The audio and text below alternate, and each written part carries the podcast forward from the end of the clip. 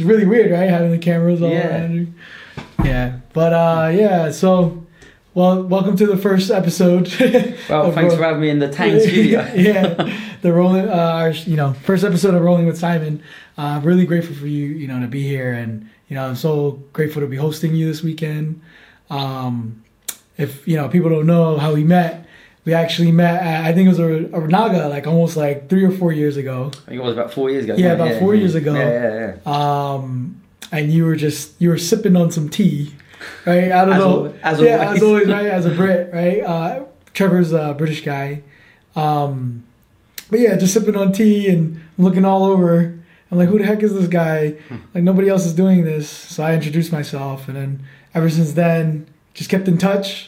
And now you're here competing on Sunday, so yeah, I'm glad that you know you hit me up and that you're able to get in touch with me.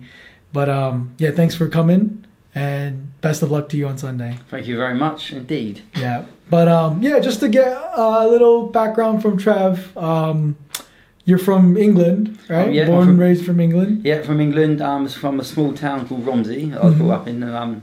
I've been really there all my life, okay, and yeah, that's about it really. Yeah. Yeah, there's a local town, local bigger city closer to it is Southampton, which is right at the bottom of the country on the south coast. Okay, yeah. So you know, you're a world traveling competitor. That's your thing. I think the first thing I want to get into is your traveling. So tell me about your traveling. It doesn't have to be BJJ related or competing related. Yeah, I know we've spoken about you doing backpacking in India, Vietnam, I think. That's it, yeah. Right? Yeah. India, Thailand, Vietnam. Yeah. Australia. I've been in Australia. Oh, you have? Oh. 3 months in Australia before, yeah. Tell me about that. Tell me about what made you, you know, want to go backpacking? What made you want to do all that? I'll tell you what it was. When I first started, I went to Australia with a friend of mine called Paul, and he was going along, and it was a last minute thing for me. And he said, oh, "I'm going backpacking," and I said, "Where are you going?" And he goes, "I'm going to Oz," and I was like, and it kind of got stuck in my head. And I goes, "How long are you going for?" He said, "A year." And at the time, I had commitments, so I couldn't quite go for like a year. So I kind of booked it for 3 months, and I just literally booked it out of the blue, like just booked. I booked the flight, And I was working then at the time as a kind of part-time plumber. Oh, interesting. Yeah, no, yeah. I didn't know that about you. Yeah. Oh, so you're a plumber. Okay. Yeah, okay. You can fix my toilet? If you want a fountain for that toilet, yeah. Right. I'm a tallest plumber. And yeah, so basically he was going, so I kind of jumped in on it and went around Australia, basically travelled around half of Australia. Yeah. That was my first time travelling, and 3 months, and I kind of got the bug from there for travelling and stuff, and after that I was always itching to get away again. Yeah. You know what I mean? And like basically, I just wanted to get to just try different places out. So yeah, that was my first bit, and it was the most amazing experience I ever kind of like we did everything. We were jumping out of aeroplanes.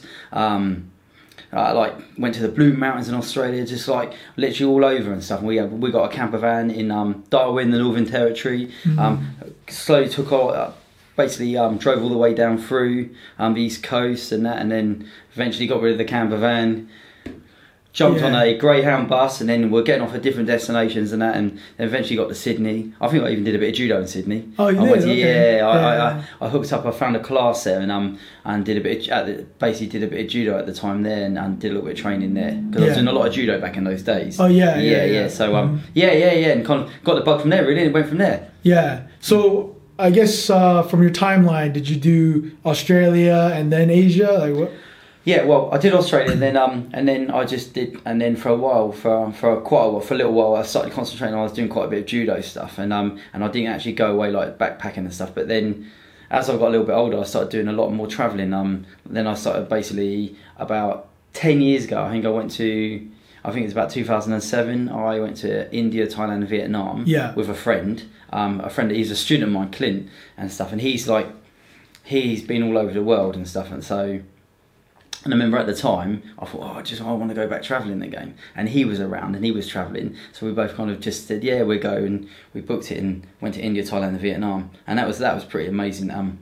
Asia is a completely different feel to, obviously, Australia. Yeah. And it's quite an amazing experience, especially getting into India. Yeah, yeah. You know, Tell me about that. Well, India was quite crazy, really, because basically it was transit for us to get to Thailand, basically, and we could either be there, I think, for 4 hours or 2 days. So I said to my friend Clint, "Let's just go there and get a curry, right? Let's go and get a curry, right?" So basically, what we did was we got our visa. We paid for a visa, sent off for a visa, got a visa, and we were 2 days in India. And we got the once we arrived in Mumbai, we got the next day we got a taxi, a guy in a taxi to drop us off right in the middle of the city, and we told him just to leave us there so we could go kind of really authentic and get out the tourist areas and that. Yeah, we went to this, found this curry place, sat in there and ordered a curry, and it was quite funny as he obviously walked in. Being a couple of Westerners, everyone's like looking and smiling at us as we walked in, and I think we got stitched up actually because we both sat down and we didn't really know what we were ordering, and we right. So we ordered this curry. We picked it from the menu. We didn't even know what we were looking at, to be honest with you, right? And then the curry come out, and I started eating this curry, and wow, it just blew our heads off. It was so hot, and everyone in the restaurant were kind of like giggling and laughing at us. So real Indian curry. It was real. This was hardcore. This was another level. This was hardcore, and so that was an experience, and it was tasty as well. It's quite amazing, really. So I had that. Come out of there, then eventually went back to the hotel and stuff, and that was a part of India, and then did a few little tours while we were there. So it was good. It was, as I say, it was just transit, but it was good. It was a good bit of experience. Yeah, that's amazing. So did you start traveling for jiu-jitsu tournaments and things like that before the travel bug, or did you get that travel bug and then you combined it with your jiu-jitsu? Well, I've always judo. Yeah, I've done other stuff as well. I've always enjoyed traveling and going to different countries and like trying different foods and stuff like that. Yeah. Okay. So, but for me, I enjoy competition, and I suppose I'm quite competitive. I'm quite competitive, and I enjoy competition. So for me, traveling and fighting is comes hand in hand. So perfect for me. Yeah. Yeah. So obviously with jiu-jitsu, I started competing in Brazilian Jiu-Jitsu, and I was doing one tournament here, another tournament there, and then before I knew it, I was kind of going everywhere. So yeah, it's just basically I do a lot of travelling now with Brazilian Jiu-Jitsu, going from country to country. But I had the bug before that anyway, so it works out perfect for me. You know what I mean? Yeah. What countries have you gone to compete in? I've been to Abu Dhabi, I've been to the World Pro, I got silver in that, in UAE, Brazil, I won the CBJJ World Championships in Brazil, brown belt, which was another good one, did almost a month there with a team from London, Nick Brooks' team from London, they welcomed me in, stayed in the hostel, trained in Master Delahiva's gym out there, which was a really good experience. So I've been to there, Brazil, Abu Dhabi, Brazil. I've done all the pans like worlds. Obviously in the States, California and stuff, which has been really good. What else have I been? I've been basically a lot of the European countries, IBF European countries, and that Paris, Switzerland, Germany. I could kind of name a load of them. I've been literally all over. I wouldn't mind doing the Asian. I haven't done the Asian Open actually. I wouldn't mind doing that. Going to Japan and doing that. That'd be good. But I've been to quite a few places. Yeah, definitely. Oh, that's amazing. Since you've been doing this for a long time, I'm pretty sure you have a pretty well understanding of what things to watch out for and. Some advice, for other competitors and maybe even other backpackers. What kind of things would you tell, your younger generation if they're interested in backpacking or if they're interested in going around the world, right, to compete? Yeah. What would you say to them for financially? What would you say to them for safety? Safety's a big thing. You hear all these crazy things, right? No, I agree. I'll start financially, right? First thing I would kind of recommend is split your money up. And then what I mean by that is, make sure you always travel with cash. some cash on you and at least two cards. So if you get problems with one card, you've got a backup. Mm. If you're going with a team of people, not so bad. But I tend to do a lot of travelling on my own. Yeah. So I've got no one else to rely on. Mm-hmm. Okay. And make sure you always lock your stuff away. Okay. Because if you're on your own and you get a problem, you've got no one else to back you up. Okay, so that's, I think that's really important. And I'm, when it comes to kind of like safety and stuff like that, with regarding money, okay, I'm always kind of checking. So yeah, I noticed that. You know, yeah. Because I'm just used to kind of like really kind of like going to a lot of places and stuff like that. Yeah, it's very different from the suburban central New Jersey. Yeah, leaving your car door open. So going to the supermarket and leaving your car door. I'm not used to that. I'm not used to that. But basically, yeah, so it's kind of split your money up into three, two cars and some cash. So if you run into any problems, you've got a backup, Okay, when it comes to that. Book your flights well in advance, okay. Book onto tournaments well in advance, all right, okay. You can normally get flights cheaper getting abroad, okay. Mm-hmm. If you leave it at the last minute, 9 times out of 10 things are going to be a lot more expensive. So book things, plan ahead, definitely, okay. And always let people know where you're going, okay. I always get my mum nagging at me. Oh, where are you doing this? Where are you doing that? So I always have to kind of send her my details of wherever I am. I think it's important to let people know where you're going and stuff as well. Yeah. And also, it's probably good to have someone back at home as a backup. So if you run into a problem, you can phone in and make sure there's someone there that can actually back you up with a little bit of cash or anything like that. Because if you do get stranded, you are stuck. Yeah. But if you're with a team of guys, where a lot of people travel with teams of people, not so bad, because you can normally get sorted from one of them. Yeah. Yeah, you're an incredible guy, man. You do it all by yourself. It's like, I don't know too many people that do that. So yeah, well, I think it's because my hair is quite long, as you can see. I've got quite crazy hair. Kurt Osiander. What I found is I was traveling. I was traveling with people, but they just can't stand the air dryer going off in the morning. And you actually met Kurt Osiander, right? You guys like. I did actually. Yeah, we had a picture together. It was, I think it was at the World Masters once, and that, he's a funny guy. I love his videos. Yeah. So what about safety? What would you say for safety? Have you ever ran into trouble? I mean, I hear some crazy stories in Brazil where guys get kidnapped or something like that. I don't know how true that is, or if that's just the media. But to be honest with you, I went to Brazil and stuff, and I felt kind of like in Rio a little bit on edge. But I think it's like anything. Just don't walk out in the dark after dark and that, and always kind of stick in numbers, stick in groups. If you're traveling in groups, stay together, and if you're not sure, get taxis. Mm. Yeah, to and from to the places where wherever you basically got to go to. Okay, just don't kind of go out after dark on your own.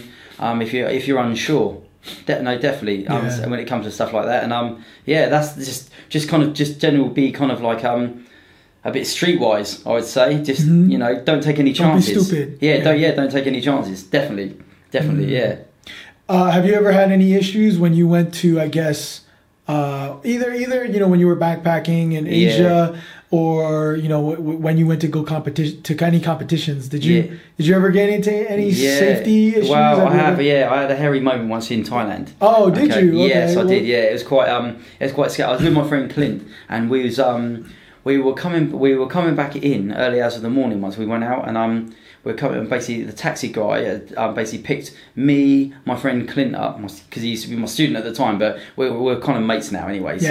So we were coming back from like a bar early hours of the morning, and we were basically hanging out with one of the guys. He's a Thai guy, and he was a waiter in the hotel, and he took us out to show us the city a little bit. So we come back, so we jumped into this taxi, but I think the taxi driver was a little bit dodgy. So what he did was, as we drove off, I said to the guys, "This is not the direction where we were staying," and he took us completely in a different direction, and we went down the road and round the corner, and he dropped us off right outside 2 policemen, and they were kind of like. We got out, and then they pulled us over to the side, and they were asking for our passports and stuff like that, and then they were asking if we had any money on us and stuff like this. And it was it was kind of like about 10-15 minutes. It was quite a scary moment, really. But they eventually let us go. They could see like we weren't obviously drunk or intoxicated or anything like that. And we just kind of kept quiet, but you could see they were after money from us. I got that feeling that they wanted either our passports and they were going to take them and get money for us, from us. But they eventually let us go, and then translated. Our friend translated in Thai that they did want our passports, and they wanted they were going to take our passports and then wanted money. Oh my gosh! Yeah. So that was actually that's one time when it hit home, and I was thinking, do you know what? I'm not in the UK anymore. You have got to be very, very careful. Yeah, but. To be honest with you, I've been quite lucky. I've never really run into any really bad trouble. As I say, try to be quite vigilant and stuff, and not take any chances. But that kind of hit home then. You know what I mean. But yeah, so yeah, that was one time, and it made me think a little bit after that. You have to be very, very careful, especially when you're abroad, especially when you're in a completely different country, and you're in and it's the culture is really, really different. I think when you're abroad, you really have to respect people's ways, and you have to be really respectful when you're out. Absolutely, completely. Good advice. So that's amazing. What about getting sick? I know people will drink water. And what was the one thing, the Delhi Belly you were talking about? Man, in India? So basically we come out of India, and we flew into Thailand, and then from Thailand we jumped, a few days later, we went to Vietnam. But we did as much as we could. We was in India, we were drinking bottled water, washing our hands, we had taken sanitation gel, we were putting that on and stuff like this. I still got a bad stomach. We had Delhi Belly, and I was ill for about 2 days going into Vietnam and stuff. So that is real. And so that was quite real. Yeah, that really got me. That affected me for two. But do you know what? I'll tell you a freaky story. All right. Okay. We met this Australian guy called JC, and he was basically all into meditation and crystals and stuff like that. Now, so basically, what I'm going to say to everyone is now, regardless if you believe this or if you don't believe it, all I'm going to say is, or if it played a placebo effect on me. What I'm going to tell you now, it worked for me. Let them buy some crystals. so basically, he goes, I can help you out, Trev. The JC guy. So we're in this little hotel in Vietnam. All right, and I lay down on the bed, and he put the crystals. Right, he pulled these crystals out of his bag, and he put them on my stomach, and he said, I'm going to meditate. And till you fall asleep, right?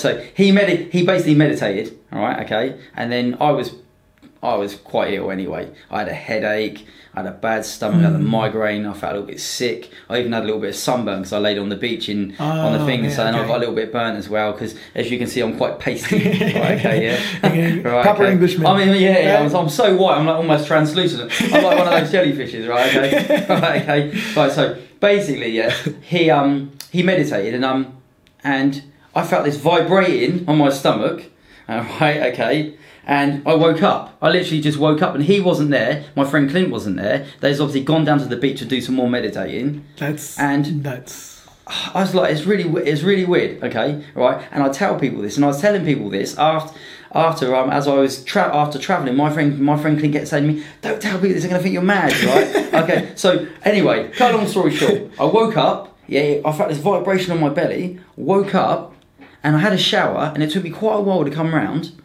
And got some fresh clothes out of my bag, and I eventually got out of the hotel about half an hour later, and slowly I was kind of still a bit zombied, where I was in quite a deep sleep.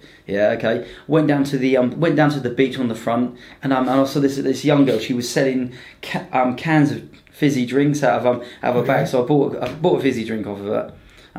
Walked down the beach a little bit. I was looking for my friends actually, and it's alright. And before I suddenly realised, I was actually better. Yeah. It was really bizarre. My headache's gone. My belly's gone. Oh my gosh. The sickness gone. Everything is gone. Yeah. Yeah. Now, as I go back to what I said about the crystals, there's either something in that, or there's a placebo effect that made me believe I was better, so I got better. Yeah. All I know is, it doesn't matter. It worked for me. Yeah. Yeah. Hey, you know what I mean? Crazier things. It worked for me. So. Yeah. So that was it really. So JC cured me. Wow. okay, so stay away from the water. Yeah. Make sure everything's sanitary. Yeah, right? Stay away from the water. Wash your hands. Okay. Make sure you wash your hands. Yeah. Keep away from the ice cubes. Ice cubes, okay. Yeah, a lot of people forget about that, don't they? The ice cubes and stuff and that. And so... But India was an amazing place. Yeah. Great curry, great food. Yeah. People were friendly. Mm-hmm. Amazing. Mm. And you also, I think you told me about you going to Gambia. You did charity work out there. Yes, I did actually. Okay, I'll tell you how that come about. Right, when I went to Brazil. Okay, and I basically one of the guys from London. His name's Casper, and he runs a business called Mixed Massage Therapies, mm-hmm. okay? And he's basically a therapist. Right? He does Chinese fire cupping, he puts needles in you, he does all that kind of stuff, like mixed therapy. And I become good friends with him when I was out there, okay? And he actually won a wipeout world title out there. Oh, that's okay. Right. And I give him a little tip in the final and stuff and that, and about trying to taking down stuff. So after that we become quite good friends and stuff, and that he's got a really good personality, and he is a really good laugh. So we come quite close out there. And after I got back from Brazil, we stayed in contact, and then I'd start going to London a little bit and kind of stay with him. Then we'd basically go down to his local gym and train and stuff. And I looked on his Facebook one day, and he had a thing that he was doing some charity work in Gambia. So I suddenly messaged him and I said, "Have you been, or are you going?" He goes, "I went last year," but he goes, "I went before, but I'm going again. Why don't you come along?" Wow. I said, and I thought, interesting. Okay, so. He planted a seed.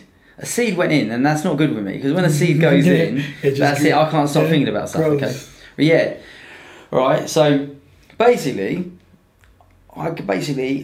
checked my times and dates from what he told me, and see if it was possible, and it actually tied in perfect, absolutely perfect. So I booked the time off. Okay, and what we did was, me and him, we got together, and we got in the UK. He does obviously his therapy clients, and I got all my personal training clients and stuff like that.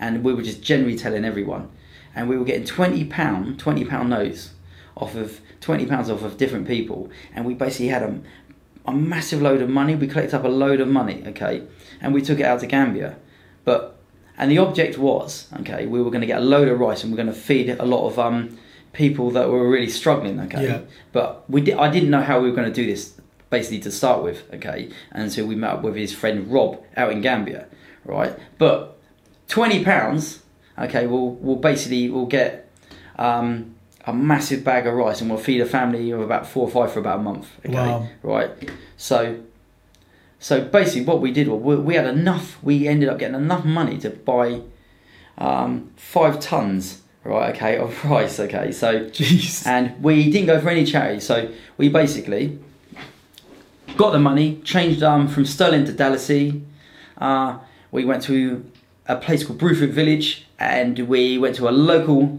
wholesalers there, okay, we kept it all in the local village, we bought all the rice there, okay, we got some of the locals, Rob, his other friend out there, who's built a school out there, okay, had a flatbed truck, and we got some of the locals to fill all the rice up, all on there, and we took it to a school, and Rob knew a couple of school teachers out there, okay, and we took all the rice to the school, and basically, it got distributed fairly amongst some of the most poorest people out there, okay? Yeah. All right, okay, so the £20 was going to feed one family for about a month a bag of rice. We would film the family saying thank you to their sponsors back in the UK. Mm-hmm. So we did that. And what an incredible experience, because there's people out there with completely nothing. And until you actually... The poverty level's different from here.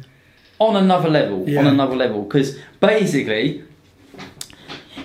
There's people that are in the, UK, probably in the States as well, that, we're poor, pleading poverty, but when you go to places like India, Africa, they're on another level poor. When people say they got nothing, I mean, they literally got nothing. You know what I mean? And yeah, so that was good, and the people were great.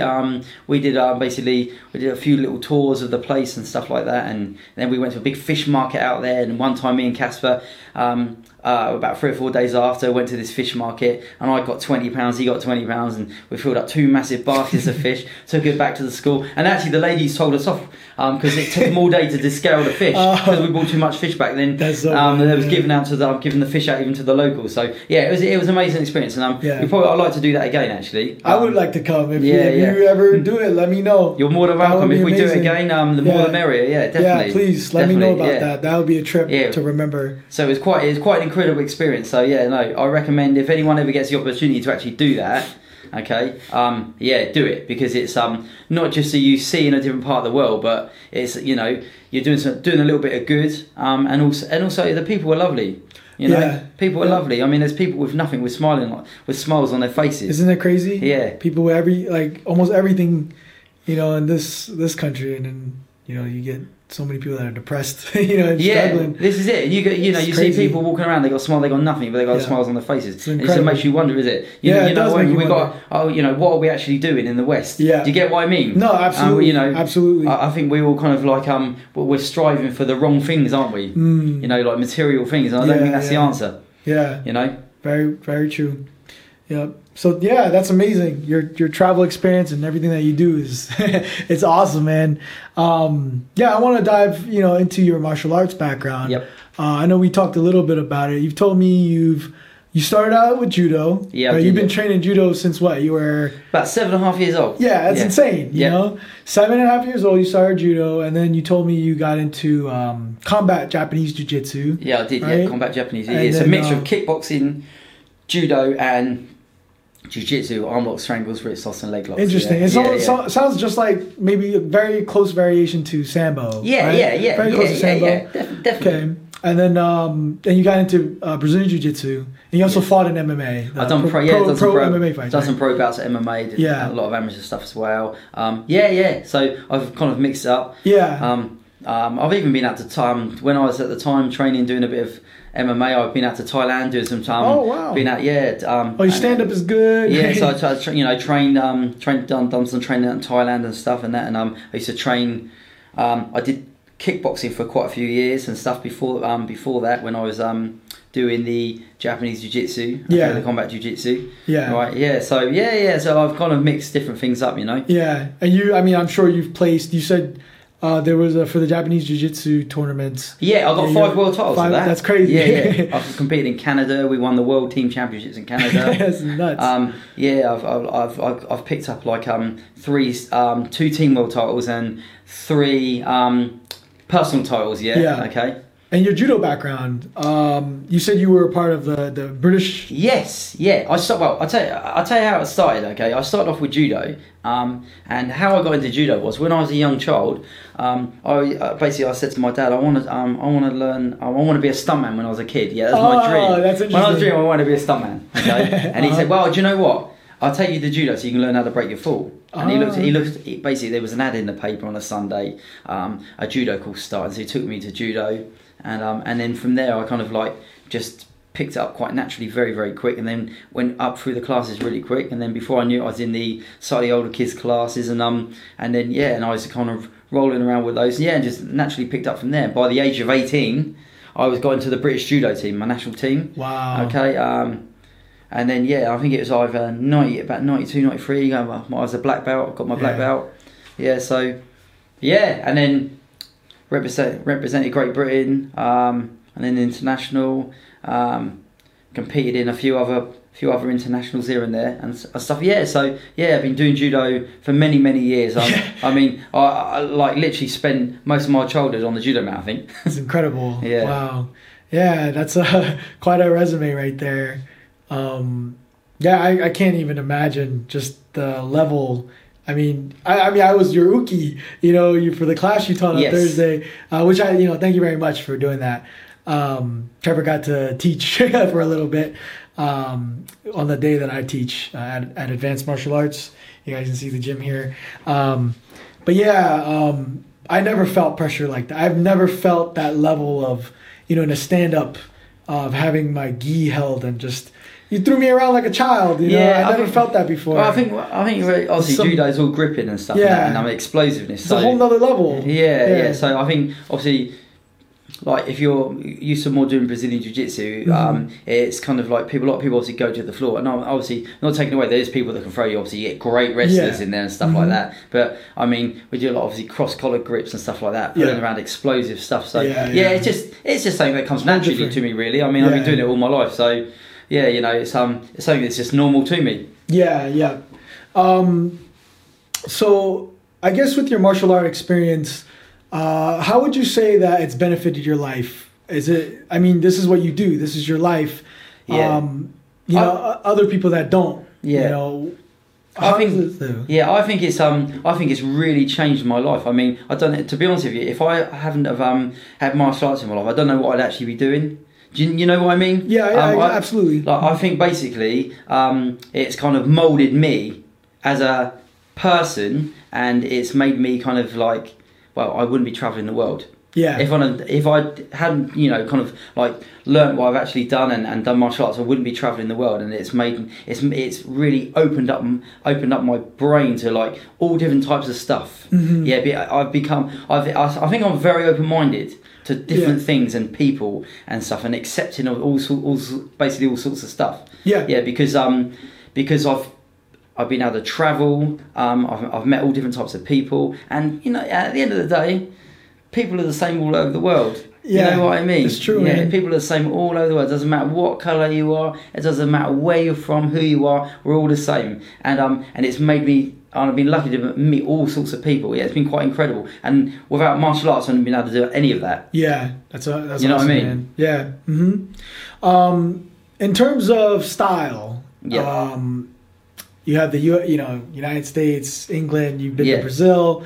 You know, would you say there's a different type of game in different continents? You know, I mean, even here in the States, you have like the East Coast, the West Coast. Yeah, you know, people play very differently. You know? I mean, yeah. Well, I think like. Basically, I mean, obviously, your East Coast, so you guys, there's a lot of people like to do all their leg locks and stuff like that, don't they? I mean, obviously, having a judo background, I enjoy a big throw, and I do a lot of collar strangles and stuff like that. So my game is probably, out of all people to ask, probably, my game is a little bit different anyway, okay? Yeah. And I'm not saying it's any better, it's just different. Do you get what I'm trying to say? Yeah. And I noticed, like, obviously, going to Brazil and stuff like that, and obviously then going to California, the level was very strong in California, okay? Mm. And also New York and outer New York as well, surrounding areas. I mean, you guys have like, you've had BJJ here for such a long time and stuff. And you've got, and you're quite dominant. It's very dominant. And, you know, you're probably kind of like the leaders, I would probably say in some areas, you know, throughout the world really, because it's been here for a while and you've got a lot of good people here. Mm. Yeah. As we were talking, you've got some great schools within such a close areas of each other, haven't you? Yeah. You know what I mean? So yeah, but I mean, with styles, I mean, kind of like with the influence I put to any of the guys that I teach, I always try to make sure they can take down, they can do some throws. Yeah. They're kind of a little bit diverse. They're not just kind of like, they can only play on the floor. Because I think it's important. I think the game's, after being in and seeing what I've seen over the course of time, I think the game's evolving and changing. Yeah. And people are starting to stand up a little bit more now. Mm-hmm. Where, I mean, I think probably in the early days, you hardly saw it. Yeah. People straight to the ground. But through watching international competition, you know, some fights were on their feet for a while. Yeah. And it's quite surprising. ADCC, you see a lot of it. You know what I mean? So it's quite surprising. So I think I basically like to make sure they can take down as well, as well as kind of like do any floor work. I mean, I think a lot of, as you say, is different. I mean, in the UK, everyone wrestles as well, and I say after experience going down to your gym, I can see you got a good level of wrestling in there. Oh, thank you, man. Quality, thank you. You got some quality people in there. How you run it in your gym down there at Advanced Martial Arts is you got some skilled guys. Thank you very much. You got some good level of guys, and I think, as I say, if in the UK, if you go to different gyms, I mean, if you're in a pure BJJ gym, yeah, I can imagine it's going to be just more floor work. If you're in a mixed gym, an MMA gym, obviously guys are going to have kind of like, they're going to be more wrestling based and probably more top game. Do you get what I mean? Yeah, yeah. I mean, I think the game is really changing. It's really growing. Yeah, yeah, yeah. You're OG. I mean, you've been in this game since you were 7, so you've seen it all probably. Yeah, I've seen it. Well, yeah, it's really strange, isn't it? Because judo really is kind of very, very similar to Brazilian jiu-jitsu, except for the rule set, right? Yeah, it's just the point system is just different, and obviously there's a bit more stand up in judo, but very similar. Yeah, I think that's well, it's come from judo, right?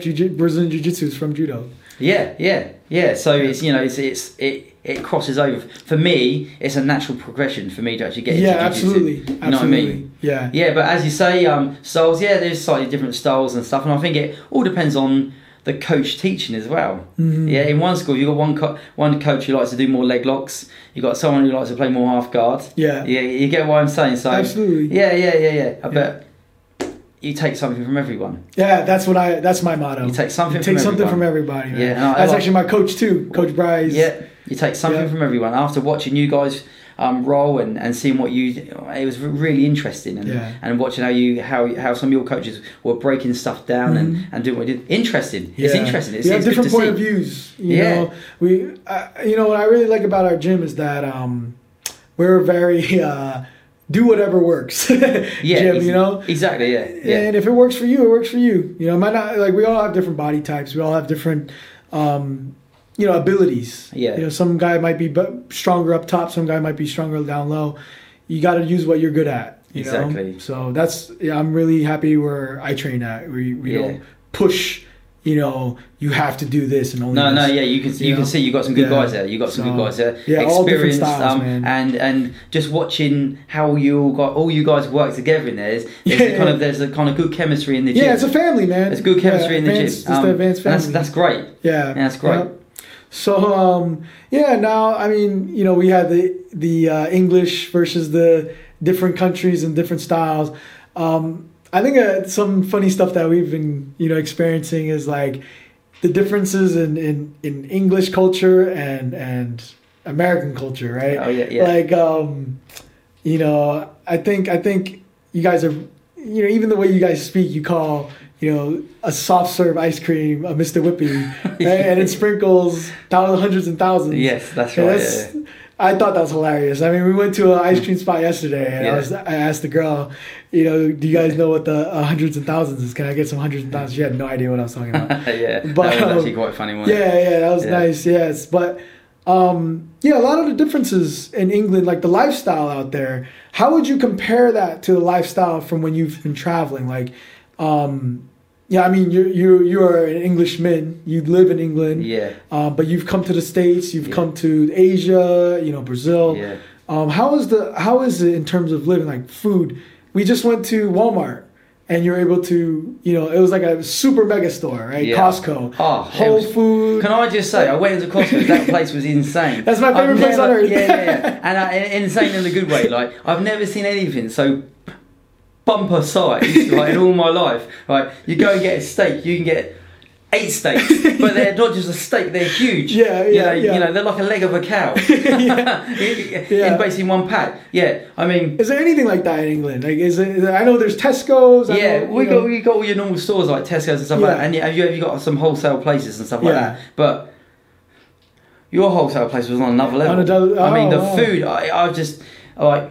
Anyone that's travelled been to the States and from the UK will know, like, the food portions are quite big here, Okay, they're really big, really, really big. And I think you just probably get a bit more value for your money. Yeah. You know what I mean? American, we go big. Definitely. Yeah. You know, it's big. But I mean, and in terms of other places, I mean, I'm going to, like, if you're in Asia and stuff like that, I mean, then it's very, very cheap. So you're going to get value for money anyway. Yeah. Obviously, that's true. You're changing your own currency. But it's quite a bit different. Lifestyle, I mean, I suppose if you're in a warm country, you can barbecue outside a little bit more and stuff like that. Oh, it's more cold in England. Yeah, 9 times out of 10, most of the time it's cooler, and it's not really barbecue area. So. As soon as we get a little bit of sun, everyone's outside. Do the barbie. Okay, yeah. So, the barbie's on. But Yeah, it is a little bit different. I mean, but at the end of the day, I think if you're a fighter or an athlete, we've all that same boring diet, haven't we? Yeah. Yeah. Fish and veg. Chicken breast. Yeah, and chicken breast, yeah. Maybe a little bit of lean turkey, but yeah. You know what I mean? But yeah, so no salt. I don't think it changes too much from continent to continent. You know, if you're a fighter and you're close to that weight, yeah you're just going to be eating fish, veg, and that's about it, really. Yeah, not too... but then the cheat days are nice, right? When you get a nice cheat day. Yeah, well, I think cheat days in the US is good, yeah. I saw that cake earlier. Oh, yeah, Costco. Yeah, that Costco cake. Yeah. That was something else. Yeah, $16. It was looked like a wedding cake. Yeah, probably. And it's good cake, too. It's not like a crappy cake. Yeah, I bet, yeah. But, the food here, I mean, especially New Jersey. New Jersey's you know, a lot of people give crap to New Jersey. They call it the armpit, of the United States. But, man, I've traveled. I've never really traveled out of the country. Yeah. But in the country, I've road tripped all over. I've gone across the country all the way to Seattle, down south, drove down to Atlanta and South Carolina and come back up and, ate at a lot of places, man. Yeah. Something about central New Jersey is different from all these other places. Like, if you go to New York City, you can go to Chinatown. Yeah. You can go to K-Town. You can but they're very separated. Yeah. You got to go into a different group.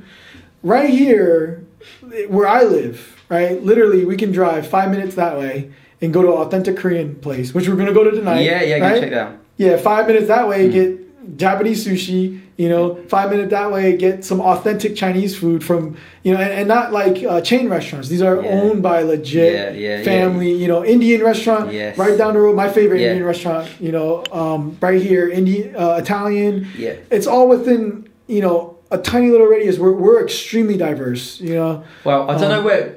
I'll just basically say to everyone, you took me out last night and we all had some food, didn't we? Yeah, okay? Yeah. It was you, me and your brother, okay? Yeah. That food was so good. Yeah. We had that. We got the Portuguese fisherman. Oh, that's the restaurant. That's where it's at, guys. First time I went. The Portuguese fisherman. Right, oh, my gosh. Right. That was that bit of steak that come out. And then we had the paella. Oh, that was just on another level good, wasn't it? Yeah. What else? We had the fish. We had the red snapper. Oh, the red snapper. But then the appetizer.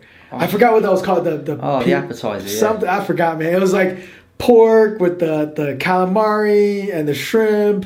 And then the sausage. Yeah. And it's all cooked in, and you dipped your bread into the oil. Oh man, forget it. Well, what we did was we had the three dishes, didn't we, for the main, and then we divided all it. We split it, and it was just it was phenomenal. So good, yeah, man, yeah, that was good, yeah.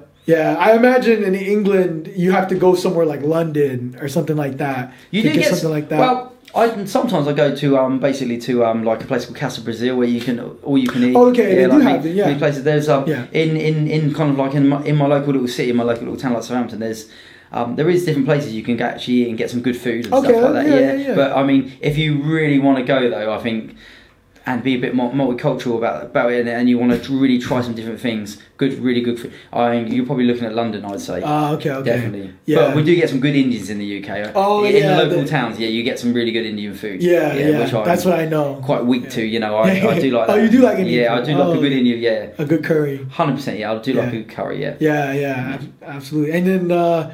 Do you have a specific thing from England that you like to eat? I know there's people that eat Yorkshire pudding what is it, the English breakfast. I don't know if you're a fan of the English breakfast or fish and chips. Is there any that you like? I do like a chicken jalfrezi. Okay, what is that? Yeah, okay, it's an Indian dish. Yeah. Oh, okay. Is it an English Indian dish? Like chicken tikka masala is not really Indian. Yeah, right? Well, it probably actually is actually. Oh, it is. Okay. It probably is. I probably wouldn't know what a real chicken jalfrezi is like. Okay. I tried some Indian in Mumbai, and went to some authentic places, but it's probably changed to our taste. You know what I mean? It's just like here. Yeah, it's like the Americanized Chinese food. When you guys eat General Chow's chicken, that's not. We don't eat that. Yeah, exactly. You know what I'm saying? We don't eat General Chow's chicken, man. I mean, I eat General Chow's chicken because I'm American. I was born in in this country. I was born in New York City, so I love General Chow's chicken, but you know, my parents, they don't eat General Tso's chicken. That's not something. Yeah, it's not something you don't order that when you go out for dinner with family, you know. But but chicken, what is it called? Jalfrezi? Yeah, chicken jalfrezi. Yeah, it's just one of the dishes out there. Yeah, just you normally get like chicken bouillon. There's a few different dishes you normally get on the menu: chicken bouillon, chicken jalfrezi. What is in there? Do you know what? It's there's some hot peppers in there. Okay. I can't actually remember now, but I tend to get that because every time I go in there, I know that I'm going to like it. But to be fair, the last time I went in there, because I normally tell him to make it a little bit mild for me, like a medium heat. Yeah. I think he left too many peppers in there because I had these green peppers, but they were the yellow seeds inside. Ooh. It blew my head off. Oh man. Blew my head off. But that was the last time I had it. But I will go back in again. But I just think I forgot to tell the chap. Yeah. In there last time, you know what I mean? It was just to please take some of the chilies out. Yeah, it was quite. Yeah, it was actually really hot. Yeah, that's interesting. But nice though. Still nice, but a bit too hot that one. Oh man, yeah. I'll have to, when I go out to England and hang out with you, you're gonna have to take me around. Definitely, for sure. Yeah, no, definitely. Yeah. So I guess I know you're also a partner at a gym. You co-own or you're a partner at an Exile Gym. Yeah, Exile Gym, MMA, right? England. So how long have you been coaching? How long have you been an instructor, doing that gig? I've been there for, I think it's come up to like about 4 years now. I'm kind of losing track now. It all seems like one big blur. But I've been coaching before that. I mean, I've been doing my own thing, like teaching martial arts and stuff since about 2002. Oh my gosh. So for a while, teaching different things. Like I used to teach like MMA classes. When I used to like work for like for an MMA gym, all sorts of stuff. Sport jiu-jitsu, Japanese jiu-jitsu, the one where I competed and I picked up world titles at. I used to teach, I used to hire out a room in a school 2 or 3 days a week, and I used to teach that. So I've kind of done quite a few different things over the course of the time and stuff and that. And but I've been at the gym now, been at this gym now for about 4 years, and I teach at another place as well. Okay. In another town, a couple of times a week. So I'm kind of I'm out every evening of the week. You know what I mean? Yeah. Well, you have your competing schedule or your competition schedule, and then you have your schedule as an instructor. Like that's your. So basically, I'm out most evenings of the week. But yeah, like 4 years in there, and it's good. It's good, I've seen people come through. In fact, actually, for the students this weekend, just competed in the English Open no gi, and got a silver. Achilles got a silver. Robbie got a gold and a silver, and Pete got a bronze. So all four got medals. Shout out to you guys! Congratulations. Yeah. So that's they kind of see that posted up today. So that's why I'm really pleased with those guys. Because some of them train quite hard. They're always they're always doing mat. I think they're doing mat time. So I'm believing if you're doing mat time and you win your medals, you've put the work in. Yeah, absolutely. And good for them too. Yeah. What kind of? I know you talked about you like teaching. Or making sure that your students are very good at takedowns. Yes. What's your concept? What's your philosophy, I guess, when it comes to martial arts or fighting? Like, what do you believe is important to instill in your students outside of the takedowns? Because you already explained that. Yeah, as in. Like what you going in, as in the way they should act and be, and anything. Like as a coach, what do you want them to learn, or what do you want them to develop? Like is it cardio, strength? Like what do you think makes good grapplers or good fighters? Like I think what are things to focus on? First thing is consistency. Okay, absolutely. Regular training because I think like if you're training regular, you hit every scenario.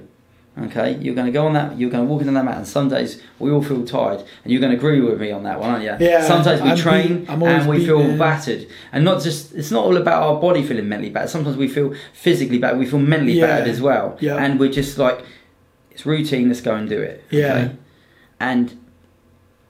And what a lot of the people I find do, who train, when they get to that stage, they sit at home and watch the TV. Now, if you turn up and you're on that mat, you get over that, and you're tired, but you're still learning. Even if you have a bad day in the gym and you don't feel like it's gone your way, or you don't feel like you're performing, or your brain's not responding with your body, vice versa, you're still going forward. Mm. And that's what makes people pick up medals.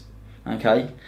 So I think consistency is the key. Is the key. But yeah, I agree with that. Also, drilling techniques. Okay? Because I think you can have a lot of techniques, but you only probably ever use 2 or 3. Yeah, very true. Very true. So I think if you've got something that works for you, drill it, play with it, and work other techniques around those. Mm. Don't shun this out. Yeah, I think it's really, really important to basically work with what you've got. But also, I think another thing is important. If you've got weak areas, train your weak areas, because you can always get put into those positions. Yeah. And even if you're not really going to use that, if you do get caught into that area, you can escape it. Yeah. You know what I mean? Absolutely. So, absolutely. As a whole, I think it's good to have some takedowns, some top game, and some and you should be able to work off your back. Do all 3 areas. Yeah. Yeah. Because as I say, I think the game's evolving, and that's I think that's really, really important. And I tend to do that with anyone that I train, and make sure they can throw. They can fight from the top and fight from the bottom. Yeah. Okay. And yeah, and that's it really. Just and I always say to people, obviously, if you're competing, make sure you're training regular and do some weights maybe. Yeah, do a little bit of weights and get a bit of cardio in on top of that. Yeah. But when it comes to competition, just ease it off a little bit. Yeah. You know, don't wear yourself out, because I think your rest is obviously it's just as important as your training. Yeah. Absolutely. Yeah. Yeah. I mean, you're seeing all these. Next generation coming up. Well, I mean, like me, I started training jiu-jitsu when I was 25. Yeah. You know, and now you're getting these kids that are starting probably when they were 6, 5, 4 years old kids that have been doing jiu-jitsu, and then now they're turning 20 or 18, and you're getting killers. You're getting a bunch of like you're getting all these like little kids who are basically black belts. I mean, they're probably not. Ready for the black belt yet, you know? But they're at that level. Yeah, I agree. Some of these kids you watch them, they've been doing jiu-jitsu from a young age. It's ridiculous, man. They just got ridiculous. It's so ridiculous. And then that's like, we haven't even seen the greatness of it yet, because we're still going into that generation. Yeah, we're still going into that next generation. It's a new sport, isn't it? There's a new group of. Kids. I mean, one of my kids that I've coached, his name's Liam. He's been training since he was a little boy. That kid's gonna turn 18 one day, and he's gonna kill everyone. An animal. Be an animal. Yeah. It's like what chance do you have? With these younger guys that are coming up. But I mean, we still do it. We still keep going. Yeah. It's just it's evolving, isn't it? Yeah. Game's changing. Gotta stay in that mentality where you gotta evolve as well. Yeah, definitely. But So since you co-owned the school as well, what kind of advice would you give to, I guess, that younger generation that wants to open a new school, that wants to open a gym, basically really what they're doing is becoming an entrepreneur, starting their own small business. What advice would you give them? Do you know what? In all honesty, I say go and get a real job. Become a plumber. Get a trade job. Yeah. Go and earn some real money. Yeah. No. I mean, I think, But just saying that, actually, I always think it's best to have a backup. Absolutely. Yeah? Because in life, things aren't always going to go your way. Yeah. Yeah. As much as we want things and we want to do that, realistically, not everyone's going to make it.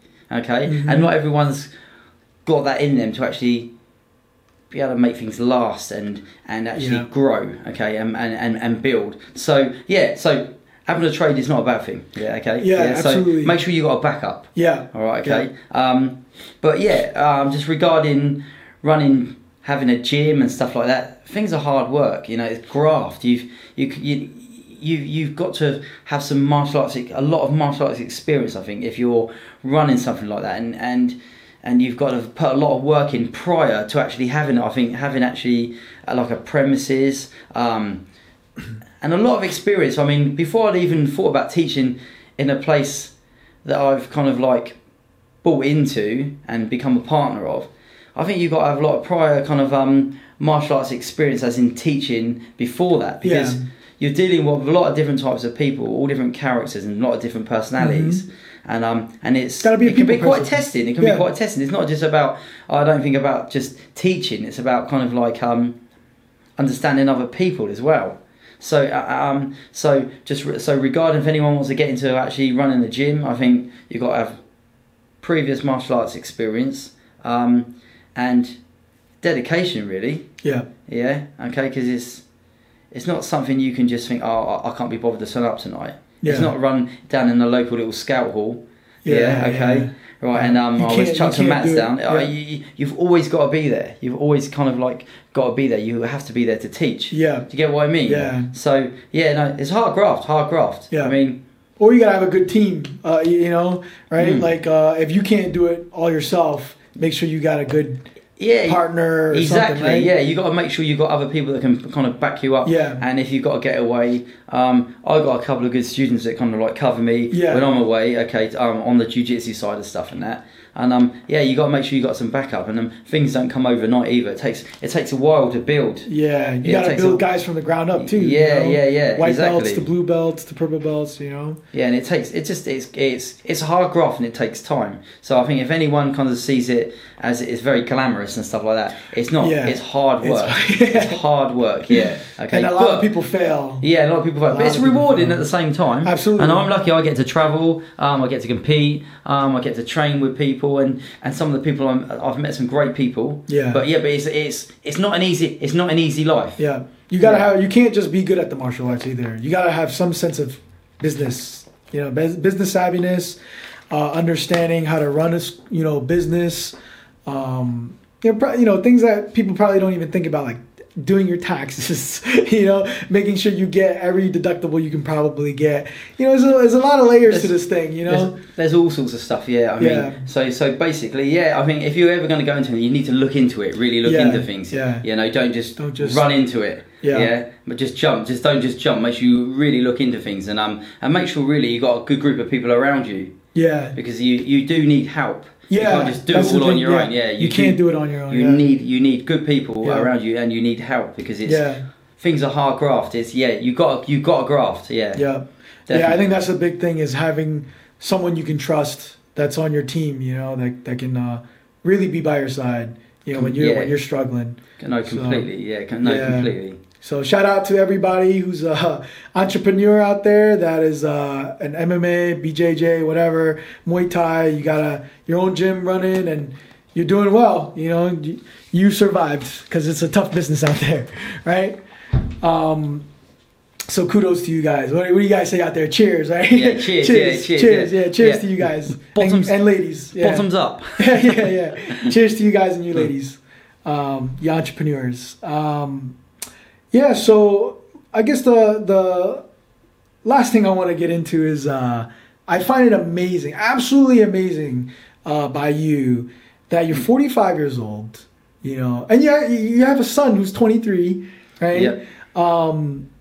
You have a good relationship with your son. You're 45 years old, and you're absolutely an animal. Like I couldn't believe I know we didn't get to roll live. We didn't get to go, The worst thing that could happen is you flying all the way to New Jersey, get hurt, and not be able to compete, So I know, I totally understand that. But when I was your uki for the, for those of you that don't know what an uki is a dummy. There's somebody that is used for a demonstration for a move.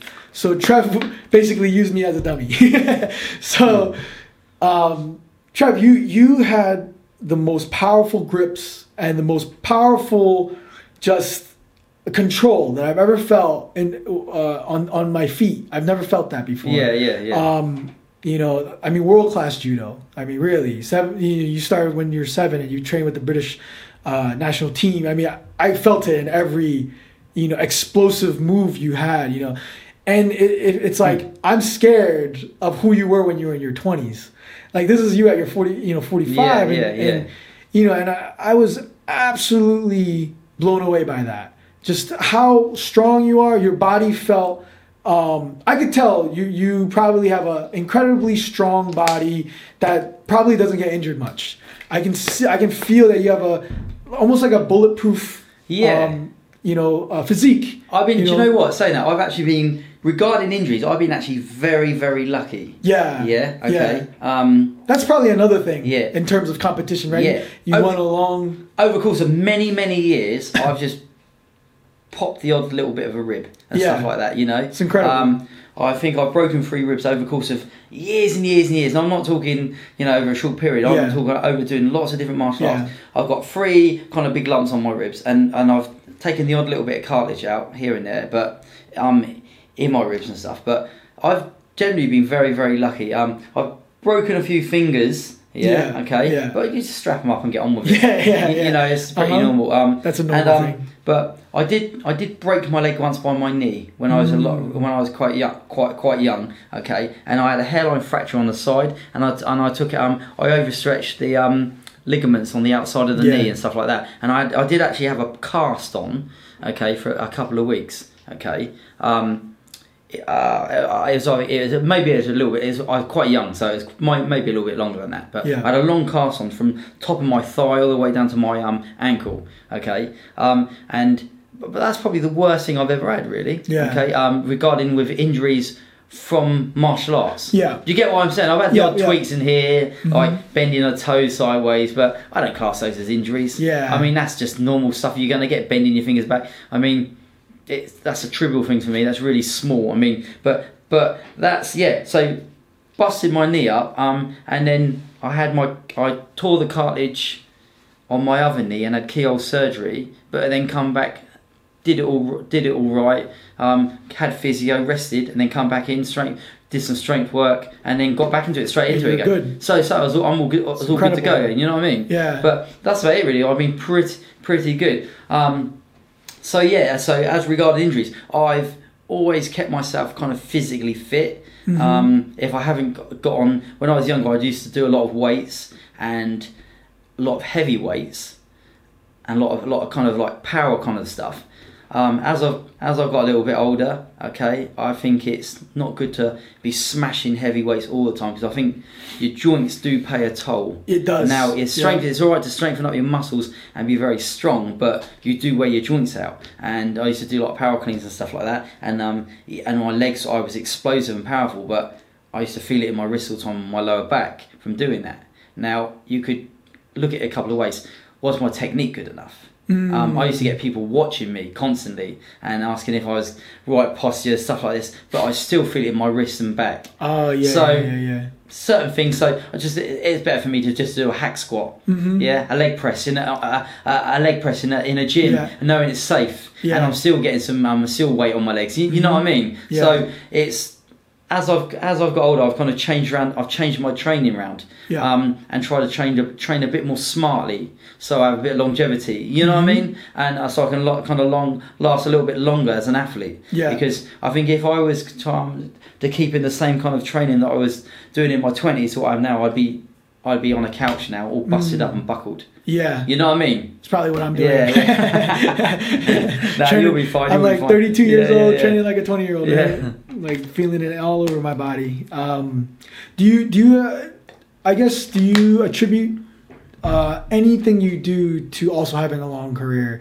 Any specific recovery methods? I know you told me about some sort of LED heat lamp that you use, and also your friend who's the Mixed Massage Therapy, right? He does the cupping and all these things. Do you do any of that type of stuff? I've had Chinese cupping done. I've had needles put in me. Yeah. Massage done. I tell you what, like you said about longevity, there's something I always do. If I get injured, I stop now. If I get a little bit of an injury or a twig or a ball, I stop and I make sure I'm completely repaired before I go. I don't train through it anymore. Yeah. Because I want to basically be 100%.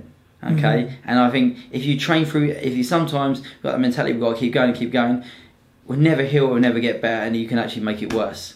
So I make sure I'm physically fit and well before I go back into doing what I'm doing, and that's kind of my mentality. Yeah, and making sure I'm fixed before I carry back on again. Yeah, and I think with that kind of attitude, I think that's probably why I've lasted as long as I've lasted. Mm-hmm. Yeah. Do you still drill? Do you still drill? Yeah, I flow roll. Yeah, and but you won't do the live. No, nothing live. Yeah, I do go live actually, and I join in with my students, okay, and stuff like that, and I join in with other people, okay. If I got a competition come up, I roll and spar probably every night. Oh no, I mean when you're injured, when I'm injured. Yes, sorry. Yeah, yeah. When I'm actually injured, yeah. I tend to work around things, okay, but I will avoid the area being affected. Yeah, so, yeah. But if it's really bad and I think it could get twisted or buckled, I stop. Yeah, you don't even flow roll. No, I won't flow roll. No. So it depends on the severity of the injury. Do you get what I mean? Yeah. But as I said, I've been quite lucky. I've been very, very lucky. Absolutely. So I haven't really had too many things that's actually has put me out through martial arts. Yeah. But I was actually, to saying that, I was actually in a fatal car accident in July 2015. Yeah, okay? You did tell me about this. So I did a month in Brazil, okay, and then the day after, okay, I come back to the UK. I went to take my class in Andover, and basically I left the class. And I was driving back, and a motorbike was in. It come out. I went around a bend, and a motorbike come at me in my lane at 70 miles an hour. It was a R6, right? I think it was an R6. Yeah. I just see this flash of blue. Yeah. And we call it. What do you guys call them out there? We call them crotch rockets. You call them what? Sorry? Crotch rockets. Crotch rockets. Yeah. Just motorbikes really. I suppose there must be some nicknames. Yeah, just a motorbike. And basically it's just like it was like a rocket coming at me. Yeah. Yeah. I looked. Crutch rocket. So I saw this crutch rocket coming at me. And that was it. And bang. Yeah. Okay. Hit me square on. Oh my gosh. Okay. And the poor guy passed instantly. Yeah. I mean, he broke his neck on the windscreen and he shot behind me all right. But it basically pushed all the front of my car back. He was going that fast, it beat me back into the next lane. Oh my gosh. Yeah, so my car was smoking and burning inside. I managed to get out, okay, and I was actually quite lucky. And then I very lucky. Yeah, I flagged the car down in front and they kind of obviously run to it and then phoned the police, etc. and stuff. But I thought I was all right, okay, so I got out kind of injury free, had a little burn from the airbags and stuff, but... And then a year later, I was thinking my back feels a little bit tight, and I started getting some massage done because I started getting tight, and it relaxed my body, and then the impact had pushed two discs out of my back. Oh my gosh. Between C6, C7, and T1. Okay, the higher part of my neck, and then I just lost all the feeling in my hand. I was like semi-paralysed. I was worst indescribable pain I've ever been in. Yeah. Yeah, like literally, I couldn't move. I was on 3 or 4 different types of tablets. It was that bad. Gosh. Yeah. I mean, like, put it this way. This is not exaggerating. It hurt too much to cry. Yeah? Okay. It was that bad. Okay. But come back. So that was July. So I had the accident July 15.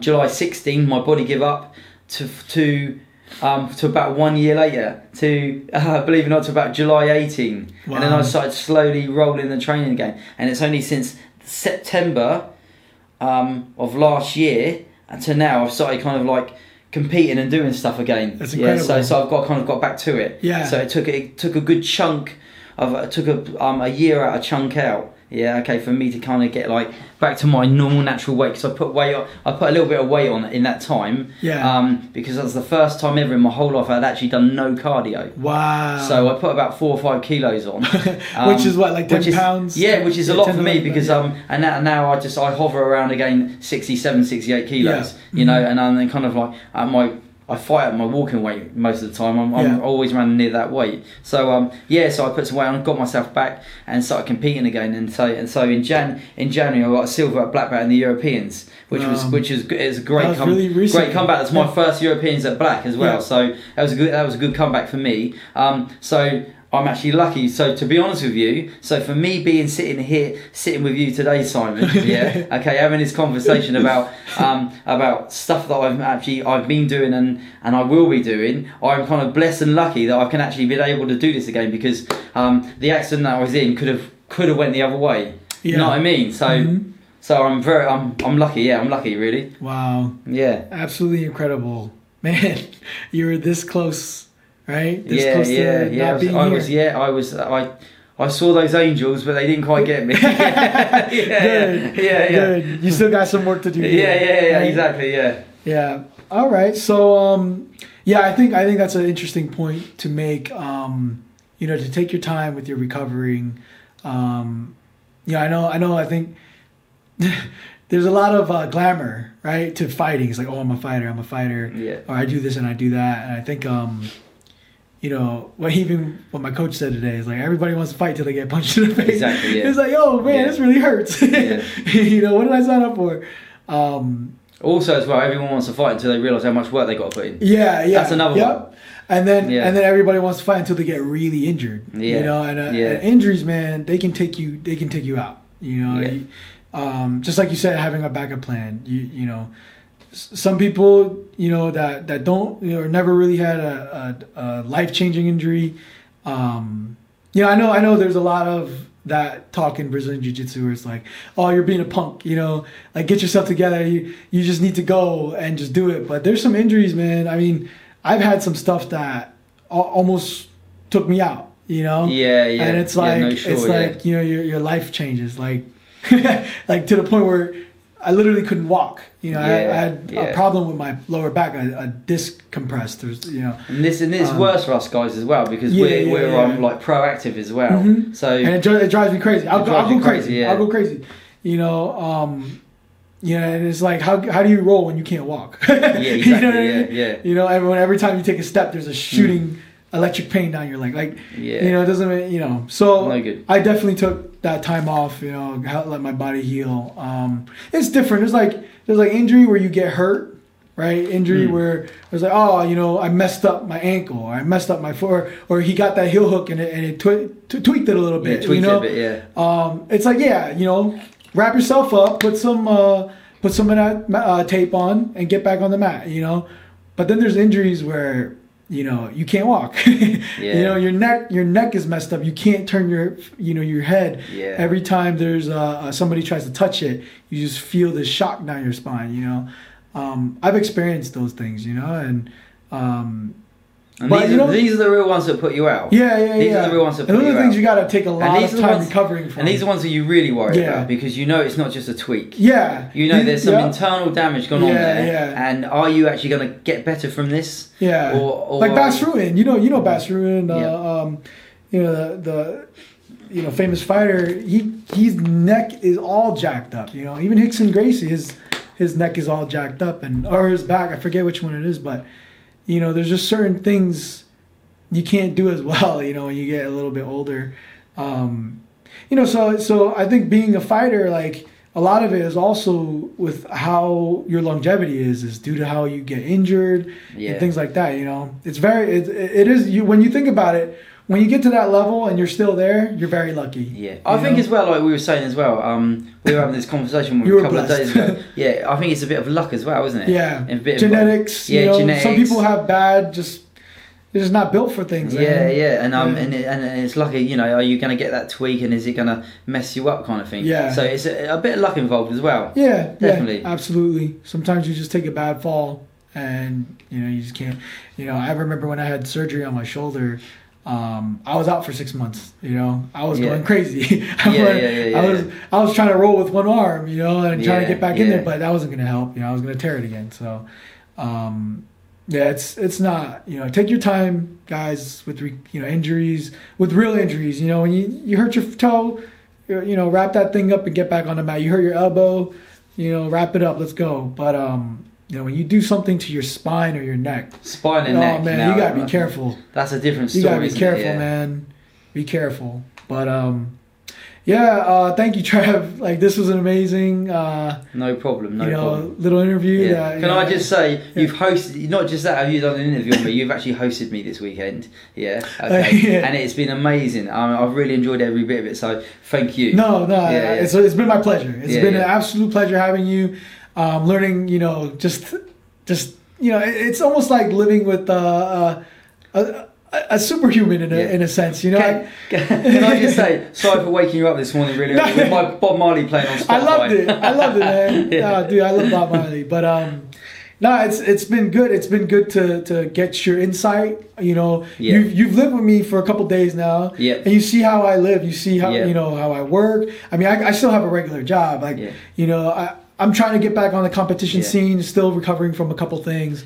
Can I just say, guys? Yeah. Can I just say, right? Simon, yeah, okay, has got a busy schedule, right? After watching him, yeah, over the course of this couple of, this guy does not stop. Right, this guy is proper proactive, yeah. He trains practically every day, yeah.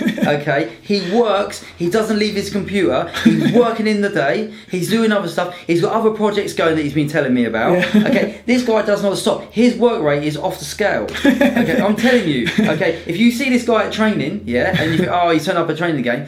This man, he's a machine. He does not stop. Yeah. It's the Chinese in me. It's the you know, immigrant, hardworking immigrant family. You know, yeah, it's very instilled in me. It's all thank you, Mom and Dad, for showing me hard work ethic. You know, I think it's different with them, that generation, right? Yeah, yeah. They have to. Yeah. They have to work hard to feed, you know, me and my little brother. Exactly. Right. Yeah. Now that I'm at this age, I have a job. You know, I can work my job, and I'm very blessed. I get to work from home. Not many people get to do that, you know. Yeah. But because I'm able to do that, I can do other things. But, you know, I could have just had a job. Yes.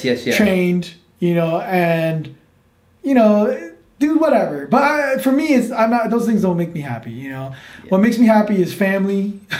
Number one is my faith, you know. Yes. Then family. Yeah. Yes. And then fighting. Those are my three things in life, man. Yeah. I love all those things. And that's what I, you know, as I'm getting older, I'm 32 now. Yeah. I'm going to be 33. The 3 Fs. Yeah, the 3 Fs. The 3 Fs. That's my three Fs. You know, as I'm getting older, you realize you have less and less time to do everything. Yes. You know, you have to kind of concentrate, you know. And I asked you if you had any other activities that you enjoy doing, you know, the things that you really like to do. I mean, I like to cook every now and then. I'm a little bit of a geek. I like to watch, a little secret, I like to watch anime, Japanese anime. Do you know what, though? I'm actually saying that, I forgot the other day. I do like my zombie flicks. Oh, I do like my zombie flicks. Yeah, everybody's got something, you know? And I do like getting out on my mountain bike when I can. For a little ride around, But, yeah, man. I'm sorry, that's my phone. I can't really turn it off. That's all, no worries. But yeah, everybody has something, right? And you know, but you as you get older and you realize like time gets more constrained, you have less to do, you know, and you really have to like pick and choose what you really need to focus on. Stop wasting time, you know. Exactly. That's what I tell all these younger kids that wanna, I wanna do this, I wanna do that, but you're like going out to drink all the time. You're spending all the money that you earn. Yeah. Like, save your dollars. You know, and focus, you know, because once you hit 30, it's going to go by like that and you're going to be 30, you know, and then once you're in that, it's like, you know, you never got a chance to focus, you know, so I'm very grateful and I'm very blessed to have the lifestyle that I have. And, you know, hopefully one day, you know, I get to do other things as well that, you know, I'm working on, you know, but I've been planning this show for a very long time. And I just never had the chance to really get it going. I think it's just been, you know, like too many things again, you know. Yeah. I wasn't expecting to get a full-time job either. I thought I was going to be done. I was contracting and I thought I was going to be done and then I was going to full-time focus on this stuff. Yeah. But then I got an opportunity to work from home and, you know, make some good money. But at the same time, still have a very flexible schedule, you know. And man, you can't, you know, like you said. You can't knock that. You said, right? Don't get a day job, right? Yeah, get a day job. I don't think I'll ever be one of those guys that will probably be able to open a gym by himself, run it by himself, and do all that. But you know, maybe I'll find a partner one day. You know, maybe I'll be able to do something with my coach or something. You know, I mean, right now I teach, you know, once a week. This week you got to teach, and thank you so much. You showed some crazy stuff. You know, some gi things I've never seen before, but. Yeah, it's a life. It's amazing what you got for YouTube. Yeah, right? Yeah. 30 plus years of martial arts experience. No, it was just YouTube. You just watched a YouTube video before. But no, it's incredible. You know, I'm so blessed to have this life, man. So thank you so much for coming, for, you know, staying with me. You know, I'm sure you could have been other places, but cheers, Simon. Yeah, thank you, man. It's been such a pleasure, brother. No or you guys say bruv, right? Thanks, bruv. Thanks, bruv. Yeah, cheers. Yeah, cheers. Cheers, right? So thank you. I think your episode number 1. So yeah, we're starting it off. I'm Uno, guys. I'm Uno. Yeah, I'm Uno. Yeah. So we're starting it off big internationally, right? So yeah, you know, follow. Yeah, if you guys like the episode, you know, follow the show. I'm gonna be putting everything on YouTube. I'm gonna start a Facebook, you know, group, and you know, other social media things. I don't really have full time to do all these things, but with the time that I do have. And the help that I have a lot of people that help me out, man. You know, that's the thing. Like you said, you gotta have people that help you. Definitely gotta have people help you. Yeah, you know, I can't do all the editing myself. I can't do, you know, everything myself. But the things that I can do, I do really well. You know, so yeah, follow me if you guys like this. You guys will meet tons of people that have made a huge impact in my life. You know, with maybe something they said. Something they did, or maybe the way they live their lives, things that I find exceptional. And Trevor is definitely somebody I find incredibly exceptional, beyond, you know, your normal everyday human being. So thank you, Simon. Can I just say, follow this guy? Yeah, follow this guy. Yeah. So yeah, hopefully I'll get to come to England, and I'll be married probably by that time. Yeah, you so we go on on a double date or something. Yeah, show me around, right? Yeah, of course. Yeah. And then I think you're gonna meet my fiance this Sunday. Okay, we're gonna have dinner together. So I better brush my hair then. Yeah, she loves English culture. So yeah, man. Well, let's have a good time. So thank you so much again. Right, thank you. Yeah. Cheers. All right, guys. Yep. All right.